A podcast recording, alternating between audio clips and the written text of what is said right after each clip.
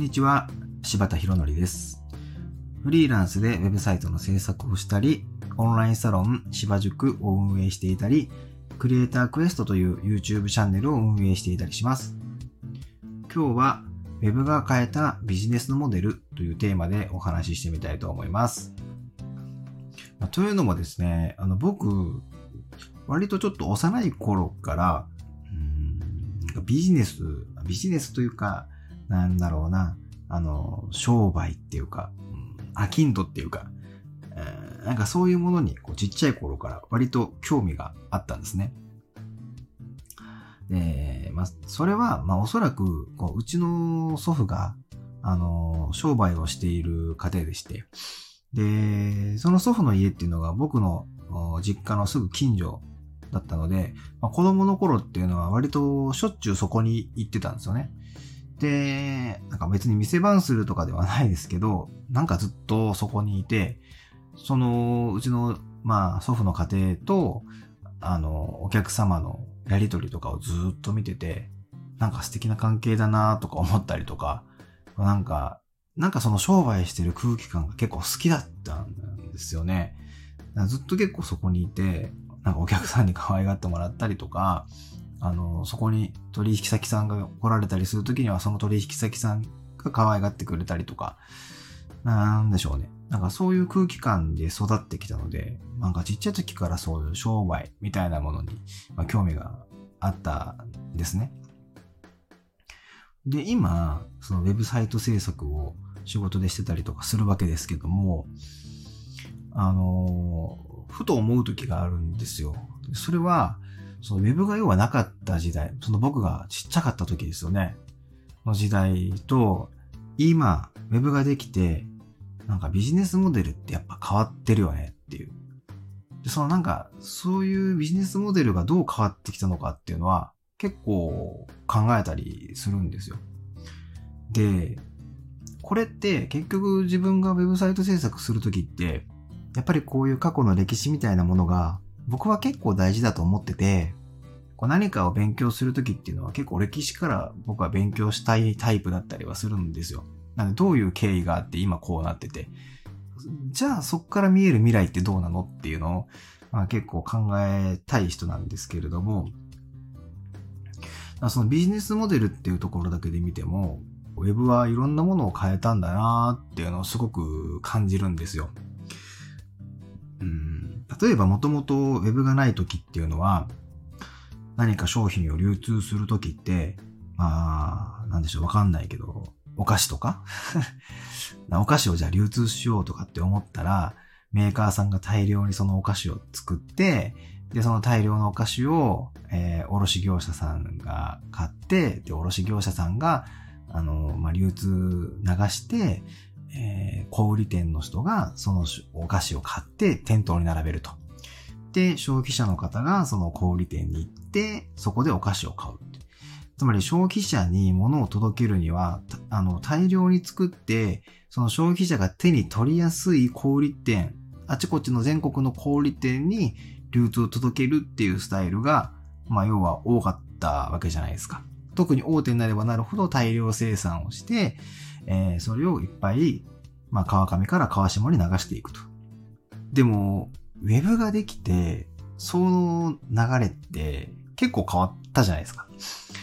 えー、例えば、その今までは、そのメーカーが、その、おろして、小売店のところに商品が届くっていう流れがあったと思うんですけど、今って、一般の消費者が直接メーカーのサイトで、そこで物を変えたりしちゃうじゃないですか。だって、例えば僕普段 Mac 使ってますけど、あの、まあ、別に Windows でもいいんですけど、まあ、Dell もそうですよね。まあ、今までだったら、その、電気屋さん家電量販店とかに、まあ、足を運んで、で、そこで店員さんにちょっと相談なんかしながら、じゃコンピューターを買うとか。まあ、そういうのだったんですけど、まあ、もちろん今も家電量販店さえありますよ。ありますけども、そうじゃなくても、直接そのメーカーのサイトにアクセスして、そこで自分好みにちょっとなんだったらカスタマイズして、その、パソコンが買えるじゃないですか。もちろんまだ今はね、すべての人がネットでパソコンを買うわけではないので、家電量販店さんに並べたりする必要は全然あると思うんですけども、こういうのがどんどん進んでいくってなると、メーカーさんからしたら、まあ、デルとか Mac とかもそうですけど、受注販売じゃないですか。つまりそのなんかカタログ的なものがサイトに載ってて、でそこから自分好みにカスタマイズしてで、注文っていうのをしてから、初めてメーカーはそのパソコンを作って、で、消費者に届ける。ですよね。つまり全く大量生産じゃなくていいですよね。要はカタログ的なものを用意して、でそれを注文が入ってから作るので、まあ、少量生産でいけるわけじゃないですか。で、その少量生産なんだけども、えー、っと、いろんなカスタマイズのバリエーションはどんどん増やしたとしても、あの、確実に売れるので、要は注文が入ってからものを作るので、在庫を抱えることもないじゃないですか。ってなると、あの、もう直接メーカーさんと消費者のやり取りが単純に増えていくわけですよね。そしたら、なんかこう、このやりとりの方が、まあ、お互いにとってメリットが多いことが多いわけですよ。だって今まで流通センターとか、その、そういう卸業者さんを通ってる分、やっぱり価格帯もそこのね、間の人たちにも金額がもちろん上乗せして入ってるわけだから、えっ、ー、と、消費者に届くための金額がちょっと高くなる可能性は全然ありますよね。でもメーカーとしては直接やり取りしたら、消費者も安く買えるかもしれませんもんね。なんかそういうのを考えるとすげえ面白いなって僕は思ったりするんですよ。で、で、メーカーとしても、それってすごくメリットが多いんじゃないのかなっていうのを考えてて、要は、うん例えば、家電量販店さんで、まあ、例えばわかんないけど、パソコンを買ったとしますよね。うん。で、例えば、そのパソコンがなんか使ってみたら、なんか思うものじゃなくて、ちょっと気に食わなかったと。お客様がね。で、まあ、こんなことあんまないと思いますけど、じゃあその家電量販店さんに、ちょっとオタクが勧めたこのコンピューターを自分のニーズに合わへんから全然使われへんやん、みたいな。まあちょっとこれはいいちゃもんやな。まあいい例が思いつかなかったけど、まあ仮にですよ。まあなんせ、なんかちょっとこうクレームを入れたとしますよね。で、その、じゃあ家電量販店さんはその商品に対してクレームをもらいましたと。で、今みたいなクレームの場合、まあ、初期不良とかそういうのはちょっと別かもしれないですけど、今のようななんかこう、クレームがあったとして、そのクレームは家電量販店さんで、まあ、対応すると。そうなった場合、うん、そんなクレームがあったことをメーカーさんにどれぐらい報告するんだろうなって結構気になるんですよね。まあ、おそらくメーカーに全てのクレーム情報って入らないと思うんですよ。ですよね。で、また、クレームじゃなくてもいいですよ。あの、じゃあそのコンピューターが買った人がどんな人だったのかっていう情報もわざわざメーカーさんに共有したりはしないじゃないですか。パソコンが1台売れるたびにメーカーに、あ、今回は30代のサラリーマンぐらいの人が買っていかれましたよ。とか、いちいち全部言わないわけですよ。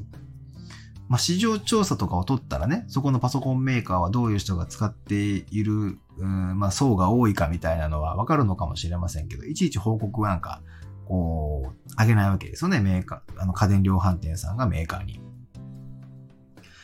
でも、直接この消費者がウェブサイトを使って、まあ、ネットショップみたいな形で、えー、商品を買った場合って、誰が買ったか、まあ、大体こう名前で男性か女性かみたいな判断も大体つくだろうし、えー、いろんななんか情報っていうのが入ってくるんですよね。クレームだってきっと多分直接来ると思うんですよね。何が言いたいかって言ったら、今までは聞こえてなかったお客様の声がメーカーは聞こえるようになったんだって思うわけですよ。これめちゃくちゃすごいことだなと思うんですよね。僕はずっとこうアパレル業界とかで働いてたから、顧客さんの情報ってめちゃくちゃ大事なんですよ。その、特に僕らみたいにアパレルのお店とかって、その自分のお客様の情報が分かってないと、その自分のお客様に合った服なんて提案できないので、なんでそのお客様がどんな趣味があるかとか、どんな服が好きかとか、まあもっと言うとそのお客様が今、タンスの中にどんな服があるのかとか、分かってないとなかなか、あのー、提案できなかったりするわけですね。それと同様で、きっとメーカーの方もそういう情報が入ることによって、今後の商品開発にもすごく役立つだろうし、もっと言うと、その、お客さんも一人一人に合ったものを作っていけるようになるんじゃないかなって予想したりできますよね。そう、なんで、今まさにどんどんそういうものが増えていってる最中だと僕は思っているんですよ。そうなった時には、やっぱりどんどんと直接そういうお客様の声ってのは届くようになるので、うーん、だからこれは今に始まったわけじゃなくて、どんどんそういうのが増えていく過程の中で、やっぱり今後、その個人に対しての、うん、個別対応をするようなサービスっていうのが、もちろん求められる時代が来るんだろうなって思ってます。てかもう来てるんだろうなって感じです。うん、ほら、例えばさ、マクドナルドのクーポンとかもさ、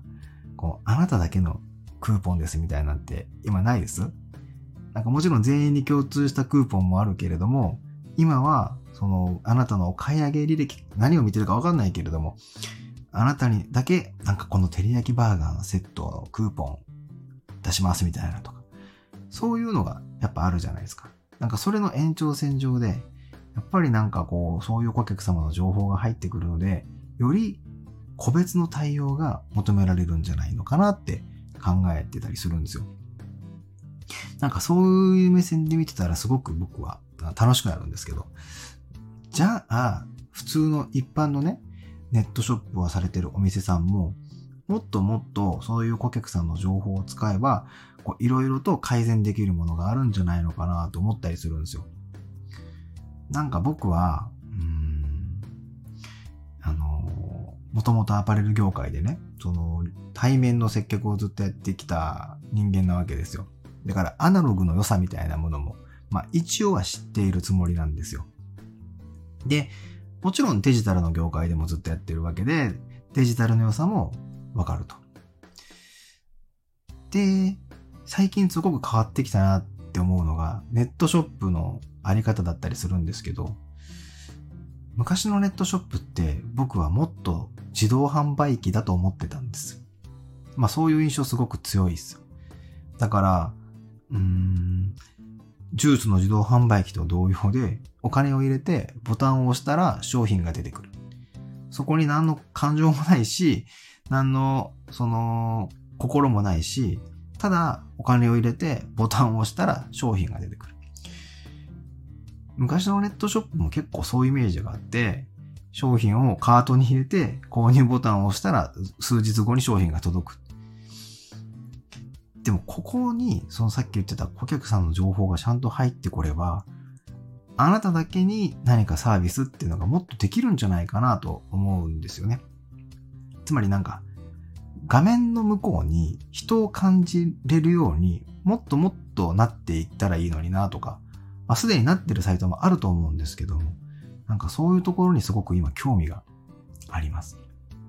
うん、今っていうか、そこに興味を持ったのはもう5年ぐらい前なんですけど、あの、なんかそういう自動販売機じゃなくて画面の向こうに人を感じることっていうのがすごく重要なんじゃないかなと。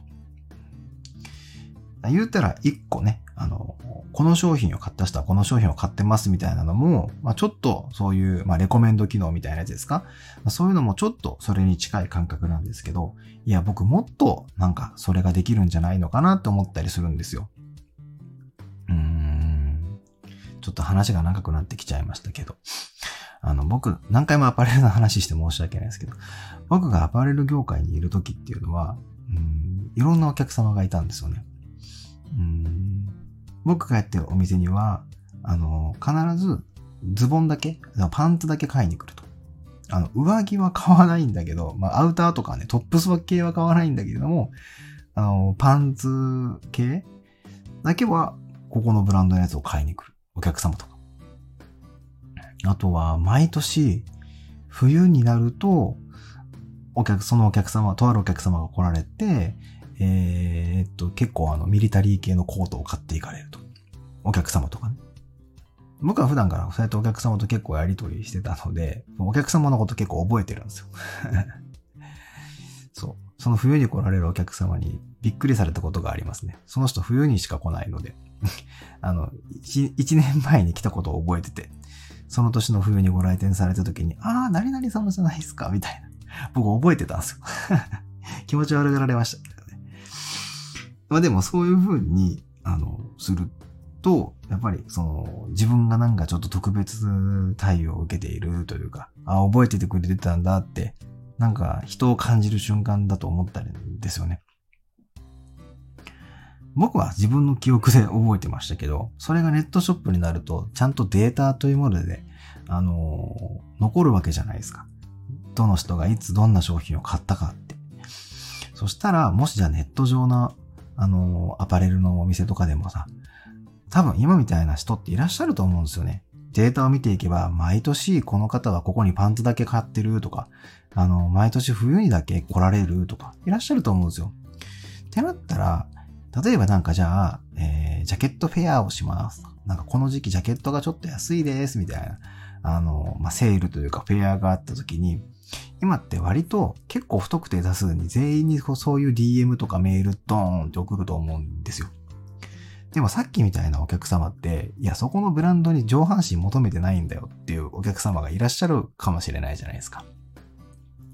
じゃあ、なんかその辺のデータをしっかり抽出して、パンツしか毎年買わないお客様には DM 送らない方がいいかもしれないですよね。